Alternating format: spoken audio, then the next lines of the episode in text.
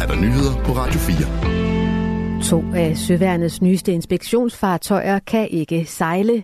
De to skibe patruljerer normalt i farvandet omkring Grønland, men har problemer med de maskiner, der laver strøm på skibene. Det melder Arktisk Kommando ifølge DR. Problemerne med de to skibe, der er af den såkaldte Knud Rasmussen-klasse, forventes at vare minimum måneden ud. På det ene skib er maskinen, som laver strøm, gået helt i stykker, mens den er delvist i stykker på det andet skib. Det ene skib kan dog fortsat bruges til eftersøgning og redning, lyder det fra Arktisk Kommando. Der er tale om samme skibstype, som i knap 15 år har haft kanoner, der ikke har kunne skyde, fordi et våbensystem mangler. Inspektionsfartøjerne af Knud Rasmussen-klassen har til formål at patruljere og håndhæve rigsfællesskabets suverænitet i de arktiske farvande omkring Grønland og Færøerne. Baseret på de forløbige ødelæggelser i Ukraine vil det koste 3,4 billioner at genopbygge det krigshavede land, det skriver Dagbladet Politikken. Bag beregningerne står EU-kommissionen, Verdensbanken og FN, som sammen med den ukrainske regering forsøger at anslå de økonomiske følger af Ruslands angreb, skriver avisen. Det astronomiske beløb dækker kun de første 10 års indsats for at udbedre de skader, der er på Ukraine.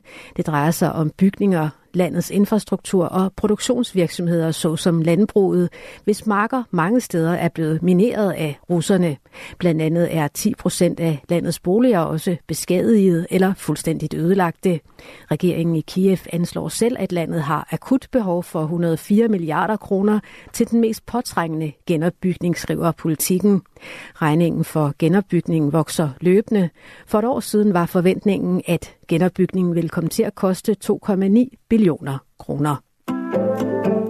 Familien til den russiske oppositionspolitiker Alexej Navalny beskylder nu de russiske myndigheder for at forsøge at skjule hans dødsårsag. Navalnys mor og advokat kan nemlig ikke få udleveret hans lig. Det siger Navalnys talskvinde til Reuters, skriver TV2. Ifølge talskvinden har Navalnys advokat fået at vide, at livet ikke bliver overdraget til familien, før alle undersøgelser er gennemført. De russiske myndigheder regner med, at resultatet ligger klar i næste uge. Navalny afsonede en 30-årig dom for ekstremisme og bedrageri. I 2020 blev Navalny angrebet med nervegiften Novichok. Giften blev udviklet i Sovjetunionen under den kolde krig, og alt tyder på, at den russiske efterretningstjeneste FSB dengang stod bag angrebet.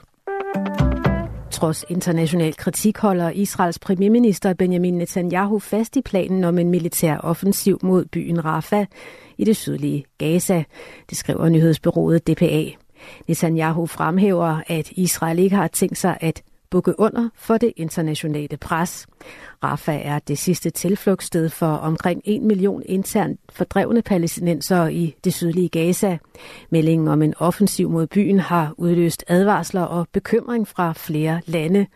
Men fra Netanyahu lyder det, at en fremtidig fredshavstale med palæstinenserne ikke kommer til at være dikteret af internationale aktører.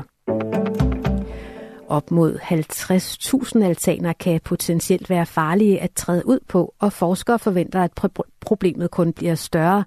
Det skriver TV Syd. Selvom en bygning er velholdt og overholder lovens forskrifter, så kan altanens konstruktion nemlig være rustet op.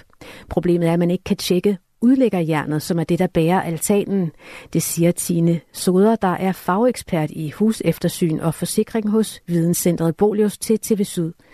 Netop udlæggerjernet kan være problemet med de op mod 50.000 altaner, som Teknologisk Institut vurderer, at der kan være usikre, skriver altså TV Syd. Der har været flere alvorlige altanulykker, blandt andet i 2016 og 2020, men der er i dag ingen regler om særskilt tilsyn på den potentielt usikre type altaner, skriver TV Syd. Dansk Folkeparti i Høje Tostrup Kommune foreslår, at alle partier bør droppe valgplakaterne ved det kommende kommunalvalg i 2025. Baggrunden for forslaget er, at de ser frygtelige ud og er kilde til demokratisk ulighed, fordi ikke alle partier har lige mange penge til plakater. Men det vigtigste er hensynet til miljøet, siger DF byrådsmedlem Lars Brier til TV2 Kosmopol. På den vestjyske ø Fanø har der i mange år været en aftale om, at ingen politikere eller partier hænger valgplakater op.